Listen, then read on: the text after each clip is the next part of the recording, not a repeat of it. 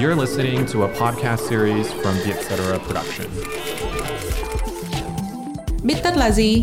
Là podcast nghe xong biết thôi. Bích tất tâm lý là nơi chúng mình biến những nghiên cứu hắc não thành kiến thức dễ tiêu. Bích tất tâm lý được dẫn dắt bởi Trân Lê và Hiền Lê, editor chuyên mục cuộc sống tại Vietcetera. Trân ơi, em đang xem gì mà chăm chú thế? Em đang hóng hớt chị ơi. Mới có một quả phốt của nghệ sĩ bên Trung. Em theo dõi vụ này từ tối hôm qua đến giờ rồi. Mọi người đang bàn tán sôi nổi trên Weibo lắm. Em dành cả buổi tối hôm qua chỉ để ngồi lướt từng cái comment thôi á. Đam mê thế. Bộ nghệ sĩ mà em không thích bị dính phốt hả? Không, em đâu có ghét gì đâu. Mà em cũng chẳng thích luôn. Người này em chỉ có biết tên thôi à. Em còn chưa coi được bộ phim nào của nghệ sĩ này luôn á. Ủa, vậy rồi em coi làm gì? Thì em hóng cho vui thôi tại vụ này á, cũng khá ly kỳ với có nhiều tình tiết á. Xong mọi người còn dựng lên mấy cái thuyết âm mưu kỳ quái nữa. Em thì cũng không có tin mấy đâu, nhưng mà coi thấy mắc cười với giải trí nên coi thôi à. Rồi rồi. Tính ra em cũng thành thật phết. Chị có người quen mà mỗi lần nói đến phốt của người nổi tiếng thì bị bôi chê là xàm với vô bổ. Nhưng có một dạo chị bắt gặp người đó comment khẩu chiến về một thần tượng nổi tiếng trên facebook. Mà không chỉ khẩu chiến xương xương thôi đâu. Hai bên khẩu chiến với nhau tận mấy chục cái comment. Chị đọc mà nghĩ bụng. Ôi máu lửa thế. Ông này bên ngoài nhìn hiền queo thế cơ mà. Y như là có một nhân cách khác trên mạng vậy á. Hồi xưa em có đọc một cái bài báo nước ngoài Thì đại khái á, khi mà các nhà nghiên cứu quét não người á Thì họ phát hiện ra rằng cái hệ thống trao thưởng ở trong não bộ hoạt động mạnh mẽ hơn khi con người hóng hớt tin tức tiêu cực về người nổi tiếng. Tuy nhiên á, khi mà cho người tham gia tự đánh giá mức độ hứng thú của họ thì họ lại báo cáo là họ không có thích lắm đâu em thấy cái nghiên cứu này khá là đúng. Thì nhìn chung á, phốt của người nổi tiếng là thứ nhiều người thích. Chỉ là không có ai dám thừa nhận thôi. Nhưng mà thực tế, mấy cái tờ báo lá cải chăm đi bóc phốt người nổi tiếng á, vẫn sống nhăn qua bao năm. Từ thời báo giấy đến thời báo điện tử, nó cũng có cái lý do của nó hết. Tại lúc nào nó cũng mang về lượng tương tác cao hết trơn. Nhiều khi á, chính mình cũng không có hiểu sao á, đầu thì mình biết nó là vô bổ, nhưng mà tay thì vẫn ngứa bấm vào coi.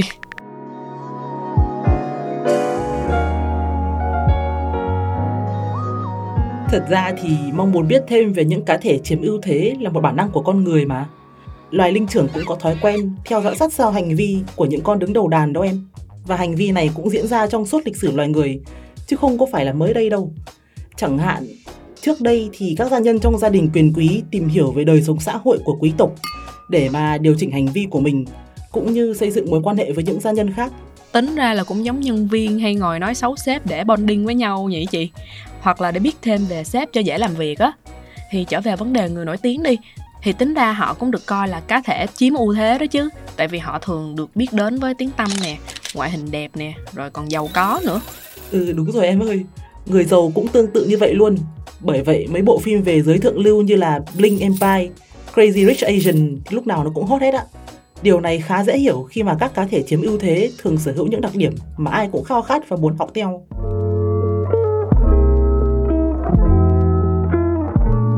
Ngoài ra thì em còn để ý nha, mấy thông tin về người nổi tiếng thì thường tiêu cực, mà dòng á, cái gì tiêu cực á, thì nó dễ gây chú ý với dễ nhớ hơn. Có lần em nhắc về người nổi tiếng, cái xong ngồi giải thích background của người đó cả buổi mà mãi mấy đứa bạn em chẳng biết đó là ai. Xong đến đoạn em nhắc cái ông A này hồi xưa bị dính phút XYZ là bạn em nó nhớ liền. Người ta gọi đấy là thiên kiến tiêu cực đó em. Nhìn chung con người thường có khuynh hướng chú ý và ghi nhớ cũng như sử dụng thông tin tiêu cực nhiều hơn tích cực mà. Chính bởi vì cái tâm lý này á, mà nhiều kênh thông tin và truyền thông mới cố tình đăng tải những tin tức tiêu cực và giật tít. Thiệt là kêu như là diễn viên A làm tiểu tam hay là ca sĩ B ngoại tình để mà câu view á. Nhờ vậy mà báo lá cải mới sống ra như ban nãy em nói đó.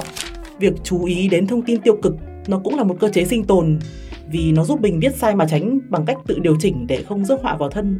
Và thông qua dư luận xã hội thì mình sẽ biết được rằng tiểu tam với ngoại tình là sai trái, để mà mình không phạm phải điều tương tự.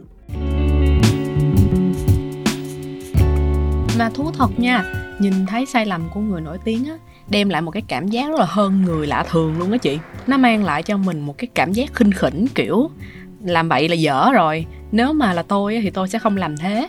Đặc biệt là mỗi khi nhìn thấy người nổi tiếng mặc đồ xấu, hoặc là có mấy phát ngôn vạ miệng. Không chỉ vậy nha, nhiều khi em đọc comment ném đá người nổi tiếng mà có mấy phốt như là ngoại tình hay là tiểu tam, em thấy hả hê lạ thường.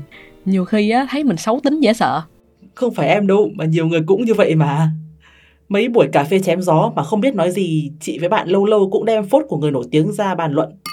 Có khi mọi người tham gia hăng hái quá nói suốt cả tiếng rồi không ai bấm điện thoại luôn. Theo thuyết so sánh xã hội thì hiện tượng này được gọi là so sánh dưới.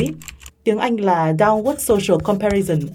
Con người thích làm thế bởi vì nó ảnh hưởng tích cực lên lòng tự trọng và cảm xúc cũng như tinh thần của họ đó. Giờ thì chị còn biết là nó còn mang lại cảm giác gần gũi với những người có quan điểm tương tự cơ.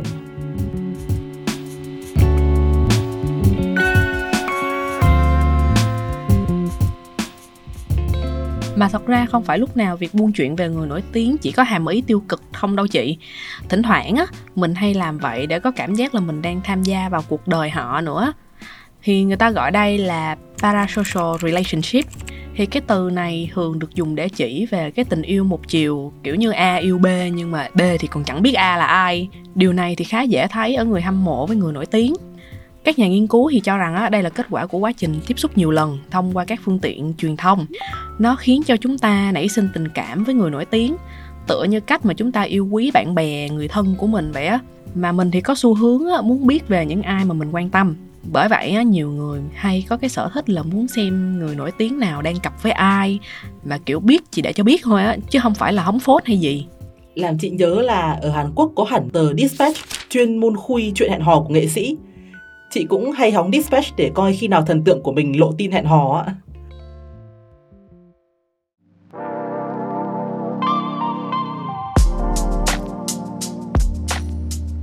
Và có một điều nữa mà chị thấy ở người nổi tiếng là việc họ có một đời sống xã hội rất màu sắc và thú vị. Ví dụ như là đi sự kiện, tham gia show truyền hình hoặc là đi du lịch nước ngoài như là đi chợ, rồi mua đồ hiệu đắt tiền các thứ còn cuộc sống thường nhật của một người bình thường thì chỉ quanh quẩn sáng ngủ dậy ăn xong đi làm chạy deadline rồi đi về. Nói chung là nó lặp đi lặp lại và đôi khi nó làm mình thấy hơi nhàm chán á. Bởi vậy mình mới hay theo dõi người nổi tiếng trên youtube instagram hay là tiktok cốt để tạm thời thoát khỏi thực tại. Nó cũng giống như là cách mình tìm đến phim ảnh sau giờ làm á Hèn chi á, mà những cái dạng nội dung như là A Day in My Life, kiểu một ngày của mình ra sao, hay là những cái vlog du lịch của các bạn KOL trên YouTube á, em thấy nó siêu hot luôn. Dù có những cái clip xem rất là đơn giản là họ cầm máy quay đi ăn rồi đi shopping các thứ, nhưng mà lượt tương tác không hề kém mấy clip mà được đầu tư công phu luôn nha. Tất cả những influencer mà em follow trên YouTube á cho dù họ đang làm về mảng beauty, fitness hay là productivity thì đều có một vài video dạng này trên kênh của họ hết. Trước đây á em thường có một cái định kiến về việc hóng hớt người nổi tiếng. Nhưng tính ra việc này thì không phải lúc nào cũng bắt nguồn từ mục đích xấu hết hả chị? Nhưng có một điều mà em hơi buồn á là đôi khi nó lại bị đẩy đi hơi xa. Và thỉnh thoảng nó dẫn đến những cái màn khẩu chiến mà mình dùng từ là không được văn minh lắm giữa các fan hâm mộ. Mà tệ hơn là còn khiến người nổi tiếng gặp rất là nhiều áp lực nữa ừ cái này làm chị nhớ lại câu chuyện của bạn Soli ở Hàn, chị lại thấy buồn. Bạn ấy còn trẻ quá. Chị nghĩ thích hóng hớt là một sở thích cảm tính, Nhưng hóng sao để văn minh và không làm tổn thương ai thì lại cần nhiều lý trí. Hy vọng rằng lúc hóng hớt và comment thì mọi người lưu tâm một điều, là liệu hành vi của mình có gây ảnh hưởng đến ai không, để cho những câu chuyện buồn tương tự như Solly sẽ không lặp lại nữa. Cảm ơn các bạn đã lắng nghe podcast Bích tóc Tâm Lý. Nếu bạn có sở thích buôn chuyện về người nổi tiếng và có một câu chuyện hay nào muốn chia sẻ với chúng mình, hãy gửi email về cho hòm thư bích tóc a com nhé. Hẹn gặp lại các bạn vào podcast tuần sau.